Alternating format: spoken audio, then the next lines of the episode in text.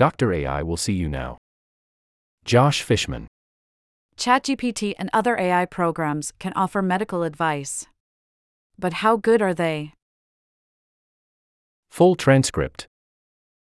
Tanya Lewis. Hi, and welcome to Your Health, Quickly, a Scientific American podcast series. Josh Fishman. On this show, we highlight the latest vital health news, discoveries that affect your body and your mind. Every episode, we dive into one topic. We discuss diseases, treatments, and some controversies. Lewis. And we demystify the medical research in ways you can use to stay healthy. I'm Tanya Lewis. Fishman. I'm Josh Fishman. Lewis. We're Scientific American's senior health editors. Fishman. Today, we're talking about how chat based AI programs are being used to help diagnose medical problems. They're surprisingly accurate. But they do come with a few pitfalls. Clip Show theme music. Lewis. Josh, have you ever used Google to try to diagnose a medical issue? Josh. You mean like typing in what are the causes of low back pain? Or is drug X the best treatment for glaucoma? Yeah, that happens pretty much every other day, either for me or for someone in my family. Lewis. Yeah, I have, too. And I know it's a bad idea, because somehow every search that I do ends up suggesting that whatever I have is cancer. But now there's a new way to get medical info online generative AI chatbots. Josh. Like ChatGPT? Lewis. Yeah, like OpenAI's ChatGPT and Microsoft's Bing, which is based on the algorithm that powers ChatGPT and others that are designed specifically to provide medical info, like Google's Med-PaLM. They're all based on large language models, or LLMs, which predict the next word in a sentence. They're trained on huge amounts of data gleaned from all over the internet, and in some cases, info from medical exams and real doctor patient interactions. Josh. Do those things work better than our simple internet searches? Lewis. I wanted to know that, too. To find out more, I talked to Sara Reardon, a science journalist based in Bozeman, Montana, and regular SciAm contributor who has been reporting on AI in medicine for us. Reardon. Doctors have been concerned for a long time about people Googling their symptoms there's this term Dr. Google, which is really frustrating to a lot of physicians because people come in and think that they know what they have without having the actual expertise or context, just by having looked up, I have a headache. What does it mean? GPT software is much better at actually being accurate in determining what patients have and asking sometimes follow up questions that will help it further hone in on the correct diagnosis. Lewis Companies are starting to study this. And preliminary research suggests the AIs are surprisingly accurate.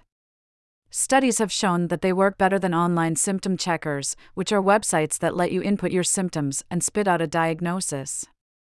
They're also better than some untrained humans.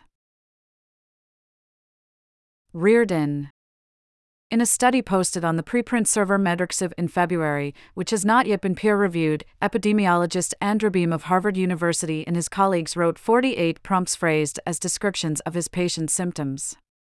When they fed these to OpenAI's GPT 3, which is the version of the algorithm that powered ChatGPT at the time, the top three potential diagnoses for each case included the correct 188% of the time. Physicians, by comparison, could do this 96% of the time when given the same prompts, but people without medical training could do so only 54% of the time. Fishman. Okay, so the AIs are good. But physicians were still better in that study. So I'd still rather go to a real one. Lewis. Yeah, absolutely, these AI programs should not be used to diagnose a serious illness, and many of them say so. For that, you should definitely see a doctor. But they're probably a step up from just Googling your symptoms. I tried telling ChatGPT about some characteristic stroke symptoms like numbness in my face and trouble speaking and walking. It came back with a list of likely causes, with stroke at the top, followed by transient ischemic attacks and multiple sclerosis. To its credit, it also told me to seek immediate medical care. But I haven't tried it with more complex or vague symptoms. Now, some healthcare providers are already using these AIs to help communicate with patients. Reardon. Some of the doctors that I spoke with are starting to play with it, helping them phrase things, helping them sort of condense their thoughts into what would be a short, concise text message. There's a lot of talk about hospitals that might start actually incorporating some of the software soon. Lewis. These AI programs could help doctors deal with some of the administrative grunt work so that they have more time to actually spend with patients. And the breakthrough isn't just the AI itself. It's the fact that you can ask it questions in plain English, rather than listing off a bunch of symptoms and having it calculate the statistical likelihood of some diagnosis. But there are some dangers, too. Reardon it's not nearly as accurate as the doctor. And there's this known problem with GPT and some of these other similar AI programs where they will do what's called hallucinate and just come up with information on their own, just make stories up, come up with references that don't exist. Lewis. And that's not the only concern. Reardon. There's this huge history in medicine of racism, classism, lots of other isms, and that's baked into a lot of medical literature. Some of these assumptions about how black people respond to pain medication, for instance, that have been completely dismissed as junk science nowadays, but still exist in a lot of the literature that ChatGPT and other programs are trained on. There's a huge problem with racism in medicine in general, but that sort of thing could just be amplified if it's drawing from a program rather than someone who's consciously thinking about these things. Fishman. Hmm, so these AIs might actually replicate some of the existing human biases that are already in medicine. Lewis. Exactly. And these programs also pose privacy concerns. Reardon the big tech companies, Google, OpenAI, others that are making these programs are, to varying extents, using some of the information that people put into it to help inform better versions of the algorithm in the future. So there's a lot of concern about how that's going to be dealt with, from a regulatory standpoint, going forward, making sure that these companies are protecting patient privacy.